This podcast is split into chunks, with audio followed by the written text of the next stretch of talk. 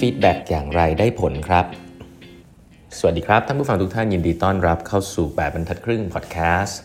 สาระดีๆสำหรับคนทำงานที่ไม่ค่อยมีเวลาเช่นคุณนะครับ อยู่กับผมต้องกวีวุฒิเจ้าของเพจแปดบรรทัดครึ่งนะครับวันนี้เป็น EP ที่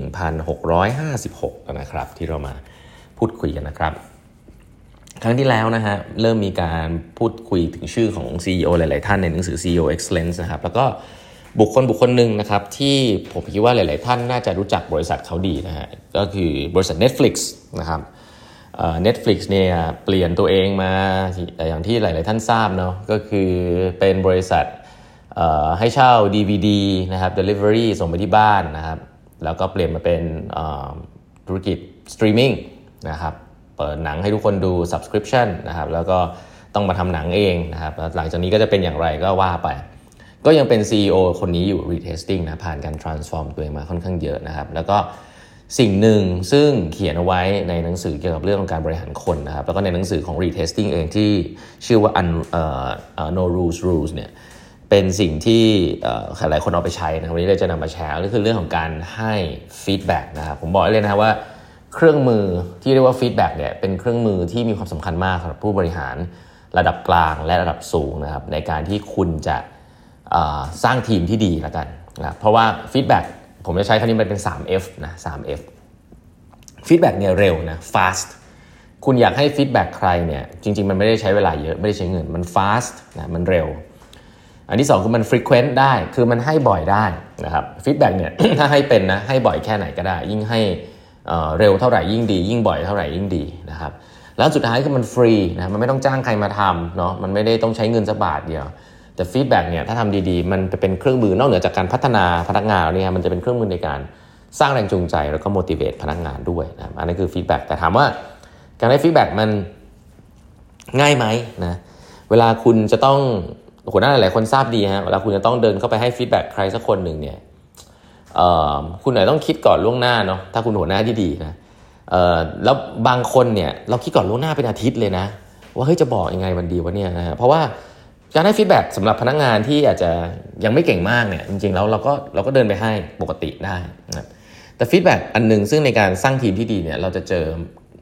น้องๆเด็กๆที่เก่งทำงานดีมาก เรารู้สึกว่าเราขาดเขาไม่ได้ แต่เขาจะสร้างปัญหาอื่นๆให้เรา เช่นทำให้ทีมมันแตกแยกนะพูดจาไม่ดีบ้างละนะทำอะไรหลายๆอย่างที่คนรอบข้างไม่ค่อยชอบแล้วเราก็เห็นว่า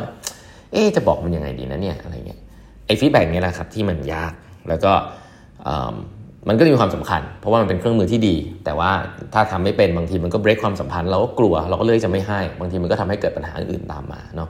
วันนี้จะมาแชร์ frame ของ feedback ของ Netflix ก่อนนะฮะ retesting เนี่ยใช้หลักการนี้ 4A นะ 4A 4A มีอะไรบ้างนะครับ A แรกนะฮะ aim to assist นะการให้ feedback ที่ดีเนี่ย aim to assist คือต้องเกิดจากความหวังดีกันนะครับ ไม่ได้เกิดจากการทำร้ายจิตใจคนอื่น บางคนเนี่ยบอกว่าวันนี้ฉันจะจัดฉันจะด่ามันให้มันรู้สึกเจ็บใจอะไรเงี้ยอย่างนี้ feedback คุณไม่ต้องให้เลยนะฮะอย่างนี้ไม่ดีนะครับ feedback ต้อง aim to assist นะฮะคือต้องเกิดจากความหวังดีนะครับอยากจะช่วยเหลือคนอื่นนะครับนี่คืออย่างแรกเลยสำคัญที่สุดนะครับอย่าเกิดจากความที่คุณอยากจะไปทำให้เขาเจ็บช้ำน้ำใจนี่ข้อแรก A ที่2นะฮะ actionable การให้ feedback ที่ดีมันไม่ได้แค่ไปบอกว่าเขาทำอะไรไม่ดีนะเราควรจะบอกเขาด้วยว่าแล้วจะทำยังไงให้มันดีขึ้นนะผมจะชอบใช้คำนี้เสมอว่า เราเราอย่าไปบอกเลยนะครับคนคนนึงเขาทำอะไรไม่ดี เราจะต้องเปลี่ยน frame คำถามเลยว่าเออผมคิดว่าคุณควรจะทำสิ่งนี้ให้ดีขึ้นนะอ่าดีขึ้นยังไงนะครับก็บอกเขาไป เพราะฉะนั้นฟีดแบ็ที่ดีต้อง actionable นะทำให้คนรู้ว่าเฮ้ยต้องทำยังไงบ้างนะครับ ถ้าเกิดฟีดแบ็ที่ไม่ดีเช่นไรอะสมมติคุณบอกเฮ้ยคุณผมรู้สึกว่าคุณไม่ตั้งใจทำงานนะอย่างเงี้ยแบบอ้าวพี่พี่รู้เนี่ยผมไม่ตั้งใจทำงานแล้วแล้วเราบอกแค่นี้ทำไม จริง ๆ คุณเราบอกว่าเออ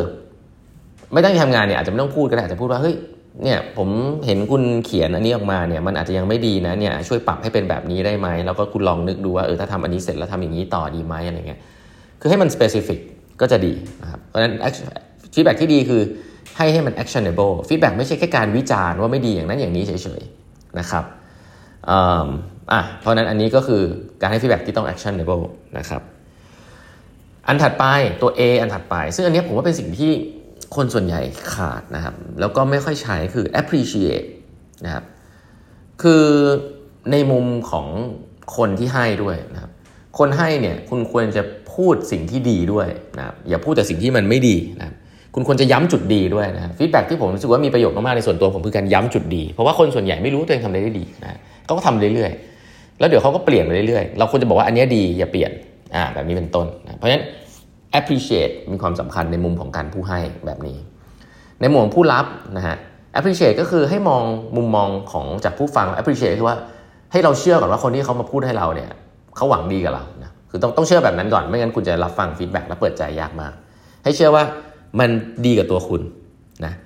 ให้เชื่อแบบนี้ก่อนพอคุณเชื่อแบบนี้ปุ๊บคุณจะเปิดใจตั้งใจฟังแล้วก็รู้สึกขอบคุณนะครับลดอีโก้ตัวเองลง มอง feedback เป็นคำแนะนำ นะครับแล้วคุณก็จะเป็นคนที่เก่งกว่าเดิม เพราะฉะนั้นใครก็ตามที่ใช้เวลาในการให้ feedback คุณเนี่ยอย่างน้อยๆเขาเสียเวลาของเขามาคุยกับคุณเนี่ยแสดงว่าเขาให้ความสำคัญกับคุณ คุณควรจะ appreciate สิ่งเหล่านั้นนะอันนี้คือมุมมองเนาะถ้าเกิดเราไม่แคร์ใครนะผมเป็นหัวหน้า ถ้าผมไม่แคร์ใครเนี่ยผมไม่ไม่คุยเลยนะแต่ถ้าเรายังแคร์เขาอยู่เราจะยังมีการคุยกับเขาอยากให้ feedback เขาอยู่นะเพราะฉะนั้นนี่คือมุมของคำว่า appreciate นะครับอันนี้คือตัว A ตัวที่ 3 ตัว A ตัวที่ 4 accept or discard นะฮะอันนี้เนี่ยผมว่าเป็นเป็นเทคนิคเคล็ดลับที่คนส่วนใหญ่เข้าใจผิดเนาะหลายๆครั้งเนี่ยเวลาเราเราฟัง feedback เรารู้สึกว่า เอ้ยใช่เหรอเฮ้ยเขาไม่เข้าใจเราในทุก ๆ มุม เขาไม่เข้าใจว่าทำไมเราทำแบบนี้ทำไมเขาต้องมาว่าเราแบบนี้เขาไม่รู้ด้วยซ้ำสถานการณ์เราเป็นยังไง ใช่ครับ คนที่ให้ feedbackไม่รู้หรอกฮะแต่มันก็ไม่ใช่ความผิดเขาที่เขาไม่รู้ฮะเพราะเขาเดินเข้ามาเขาบอกคุณ หน้าที่คุณก็คือรับฟังเก็บไปนะฮะส่วนว่าคุณจะใช้หรือไม่ใช้ อันนั้นอีกเรื่องหนึ่งนะไม่มีความจำเป็นต้องใช้นะเพ ราะถ้าคนที่คิดว่าตัวเองจะเป็นต้องใช้เนี่ยจะเป็นคนที่ชอบอธิบายตัวเองครับอ๋อที่ผมทำอย่างนั้นเพราะอย่างนี้อย่างนั้นหัวหน้าเนี่ยเป็นอย่างนี้บ่อยนะเวลาได้รับฟีดแบ็กจากลูกน้อง อย่าอธิบายนะหัวหน้าเห็นภาพกว้างกว่าลูกน้องอยู่แล้วนะฮะหัวหน้าเจอสถานการณ์อะไรมาเยอะกว่าลูกน้องอยู่แล้ว ลูกน้องเวลามาคุยกับเราเขาเห็นมุมเดียวเราเห็นมุมเดียวนั้นเราก็รับมาครับรับฟังเข้ามา ไม่ต้องอธิบายตัวเองครับว่า เอ้ยทำไมฉันทำอย่างนั้นไม่ได้เพราะอะไร ก็พยายามจะเปลี่ยนแปลง หรือว่าบางอันมันเปลี่ยนไม่ได้ ก็ไม่ต้องเปลี่ยนนะครับ การอธิบายตัวเองทันทีเนี่ยบางทีทำให้คนรู้สึกว่าเขาไม่อยากให้ feedback เราแล้ว เพราะฉะนั้น accept or discard หมายความว่า ให้คุณเข้าใจว่าคุณรับ feedback มา คุณไม่จำเป็นต้องนำ feedback ทุกอย่างมาใช้นะ ไม่งั้นคุณปวดหัวแน่นอน แล้วมันก็ไม่จำเป็นด้วยเพราะว่าแต่ละคนที่ให้ feedback เนี่ยก็เป็นมุมมองที่แตกต่างกันถูกไหมคุณไปถามคน 10 คนกับตัวคุณเขาก็พูดไม่เหมือนกัน ถามว่า 10 คนนั้นผิดไหมเขาต้องไปนั่งทำให้มันอะไรกันก่อนไหมแล้วค่อยมาบอกคุณไม่ใช่ หน้าที่เขาก็คือมาบอกคุณในมุมมองของเขาใช่ไหมครับส่วนคุณก็พิจารณาว่าอันไหนเหมาะคุณก็ accept นำไปปรับ อันไหนที่ไม่เหมาะกับเรา ไม่เหมาะกับสถานการณ์ของเรา คุณก็ discard ทิ้งไปฮะการตัดสินใจทั้งหมดนั้นขึ้นกับเรานะครับอันนี้เป็นทัศนคตินะเพราะว่าถ้าคุณคิดแบบนี้เนี่ยคุณจะเป็นคนที่ค่อนข้างเปิดแล้วก็รับฟังนะเพราะว่าคุณไม่ได้มี obligation ไม่ได้มีความจำเป็นที่จะต้องไปใช้ทุกอย่างนะครับอันนี้มีความสำคัญอันนี้ก็คือ 4A นะกด Netflix นะครับที่มาเล่าให้สู่กันฟังนะครับ ใครที่สนใจจะเรียนรู้การให้ feedback แบบลึกๆ ลึกกว่านี้อีกนะครับ แล้วเป็นเทคนิคของมหาวิทยาลัยสแตนฟอร์ดนะครับคลาส Touchy Feely ที่เป็นคลาสที่โด่งดัง แล้วก็ได้รับการยอมรับว่าศิษย์เก่าเนี่ยบอกว่าคลาสนี้ 45 ปีที่ผ่านมาเนี่ยได้รับการยอมรับว่ามีประโยชน์มากที่สุดนะคือการให้ feedback ในระดับลึกนะให้ feedback คนเก่งที่นิสัยไม่ดีทำยังไงนะครับทำไงให้รักษาความสัมพันธ์แล้วก็ได้ผลด้วย มาเรียนกันได้นะครับคลาส leading with empathy นะครับที่ผมจะสอนเองเนี่ย เปิดแล้วนะครับเป็นครั้งสุดท้ายนะครับของปีนี้นะก็ช่วงนี้เป็นช่วงให้ผลให้ประเมินผลงานนะครับหลายๆ คนก็กำลังจะต้องให้ feedback ลูกน้องนะครับก็มาเรียนกันน่าจะถูก timing นะครับก็ใครที่สนใจคลาสนี้นะฮะ leading with empathy นะครับจัดมาเป็นครั้งที่ 3 แล้วเนี่ยก็ดูรายละเอียดนะครับแล้วก็สมัครเข้ามาได้นะครับดูรายละเอียดได้ในไลน์ OA ของ8บรรทัดครึ่งนะครับแอดไว้เครื่องหมายแอดแล้วก็ e i g h half นะครับ e i g h t h a l f นะฮะแล้วก็ ดูรายละเอียดได้ใน Facebook Page ของ8บรรทัดครึ่งนะครับ วันนี้เวลาหมดแล้วนะฮะ ฝากกด subscribe 8บรรทัดครึ่งด้วยนะครับ แล้วพบกันใหม่พรุ่งนี้นะครับ สวัสดีครับ